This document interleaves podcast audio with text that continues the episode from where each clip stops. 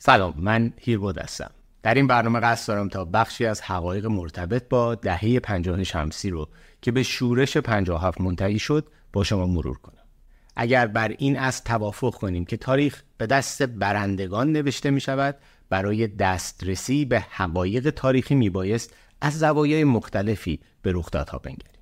از این روی با شفافسازی آنچه بر سر مردم کشور ما در دهه های پیشین آمده است و مرور آن بدون سمتگیری های سلیقه‌ای و سیاسی می توانیم خرد جمعی را رشد داده و با آگاهی فردای بهتری را برای ایران و ایرانیان رقم بزنیم.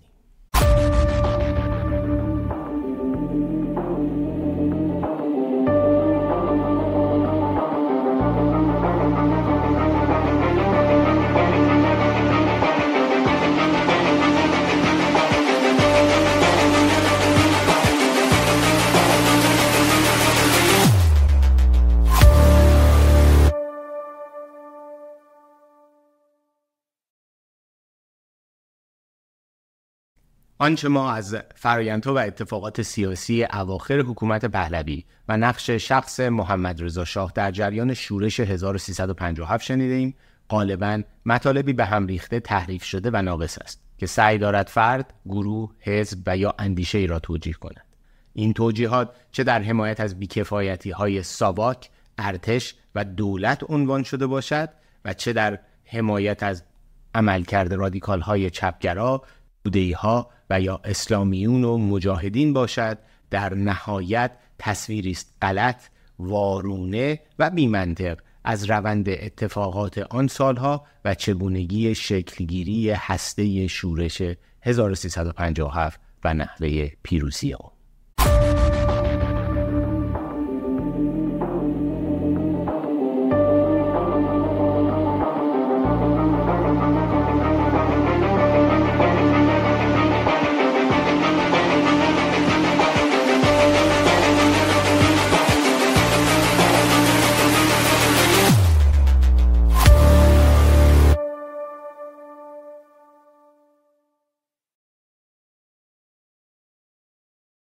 تا کنون هر یک از ما بیش از هزاران بار شنیده ایم یا خوانده ایم که محمد رضا شاه پهلوی مسیر فعالیت های سیاسی را بست و برای منتقدان و مخالفان راهی به جز خشونت و اقدامات براندازانه و در نهایت انقلاب و کشتار باقی نگذاشت. اما کداممان پیگیر چرایی و چگونگی این شنیده ها شدیم؟ با تغییر سیاست های جهانی اغلب کشورهای غربی پس از گذشت پنج دهه از سیاست های ویرانگر خود در خاورمیانه دست کشیدند و به دنبال تعامل اقتصادی سیاسی با کشورهای منطقه هستند. همچنین طی این سالها مبارزین و مخالفین حکومت پهلوی چه در داخل و چه در خارج از ایران به ساده اندیشی خود پی بردند.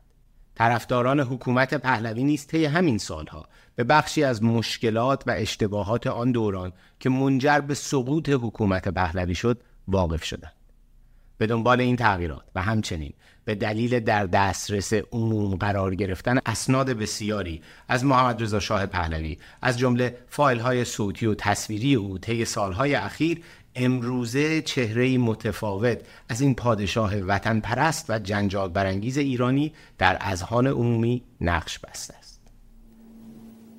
How do you think uh, future generations of Iranians will view your 37 years? The truth and the reality of history could not be kept always uh, in the shadows. That is impossible. The truth will come out. In any case, sooner or later.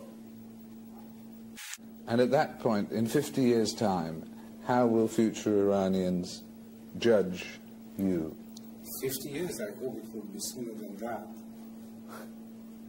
Well, whenever I was saying, what, how will your people, after a period, judge you? Well, if they read history, they will see what it was before my father, when it, what it was when I took over, and what it was when I left.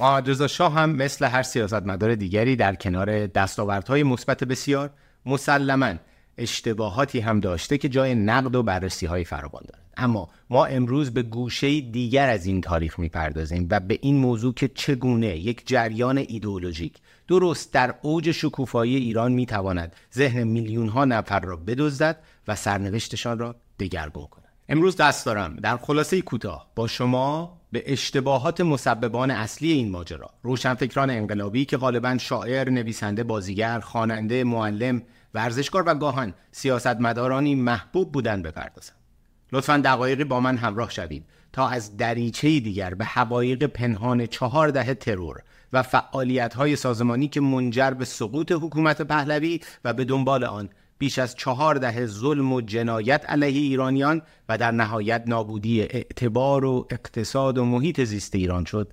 بپردازیم. امیدوارم بتوانیم با آگاهسازی و رشد خرد جمعی از این روند رو به نزول جلوگیری کنیم و این انقلاب نوین زمینه ای شود برای ریشهکن کردن تعجر از کهن ایران. با من باشید.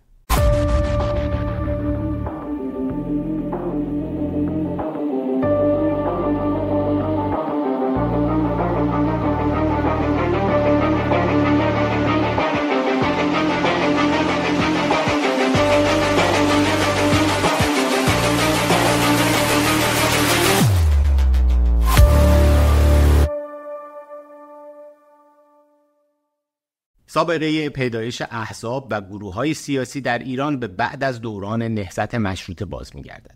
در واقع در دومین دوره مجلس شورای ملی افرادی نظیر تقیزاده دهخدا تحت تأثیر مشاهدات خود در کشورهای دیگر به فکر ایجاد احزاب سیاسی افتادند و با تقلید از عنوان سوسیال دموکرات حزب اجتماعیون آمیون رو به عنوان اولین حزب رسمی در ایران برپا ساختند. در دوران رضاشاه با ورود افکار و اندیشه های چپ مارکسیستی به کشور تشکلی موسوم به گروه 53 نفر ایجاد شد که شامل افراد شاخصی مانند تقی ارانی، احسان تبری، عبدالسمد کامبخش، رضا روستا، پدر هما روستا بازیگر سینما، خلیل ملکی از بنیانگذاران جبهه ملی، بزرگ علوی نویسنده، انور خامه‌ای بود. همزمان با اشغال ایران توسط متفقین پس از پیروزی در جنگ جهانی دوم اعضای این گروه در شهریور 1320 پایگزار حزب توده ایران شدند که این حزب مادر تمام احزاب چپ و حتی اسلامی و یا ملیگرایانه در دهه های بعدی ایران شد. با آغاز پادشاهی محمد رضا شاه پهلوی از سال 1320 تا 1327 نه تنها حزب توده بلکه کلیه احزاب گروه ها افراد فعال در سیاست به صورت کاملا قانونی مشغول فعالیت بودند. این سالها طلایی ترین دوران آزادی های سیاسی در طول تاریخ ایران محسوب می شود از احزاب مطرح با گرایش های مختلف در آن زمان می توان به حزب دموکرات ایران به رهبری قوام السلطنه حزب زحمتکشان ایران به رهبری مزفر بقایی حزب ایران به رهبری احمد زیرکزاده و احزابی چون فدایان اسلام آریا اراده ملی دموکرات کردستان ایران جنگل استقلال میهن پرستان وحدت ایران حزب پیکار نیز اشاره کرد.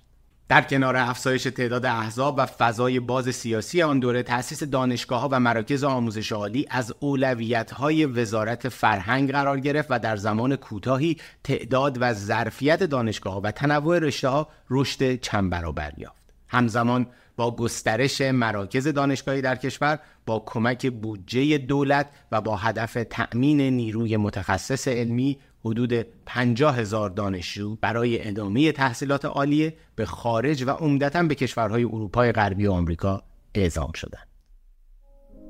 در همین زمان قانون تحصیل اجباری و رایگان در سراسر کشور همراه با پرداخت کمک هزینه های مالی از سوی دولت سبب شد نوجوانان و جوانان با استعداد بتوانند از اقصانقات کشور به شهرهای بزرگ و یا حتی به اروپا و آمریکا برای ادامه تحصیل مهاجرت کنند.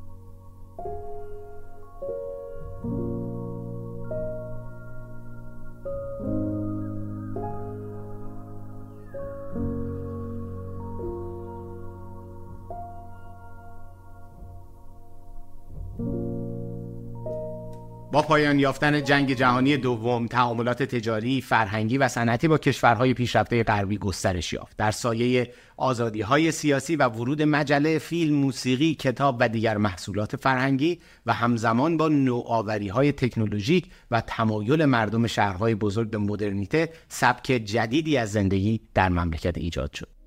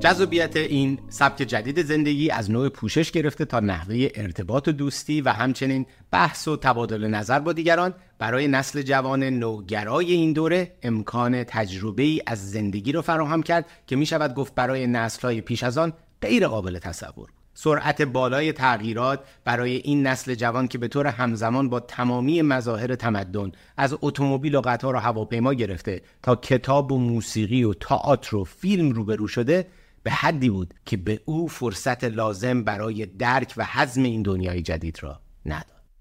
این گسست فرهنگی طبیعتا نتایج منفی زیادی هم به همراه داشت. روبرویی با این حجم بالا از نویافته ها در زمان کوتاه و عدم آموزش لازم فرهنگی سیاسی باعث شد تا جوانان به جای تفکر و تعمق با سطحی نگری روی به اندیشه های نوپدید خارجی بیاورند و با هیجان جوانی به فعالیت و تبلیغ اونها بپردازند.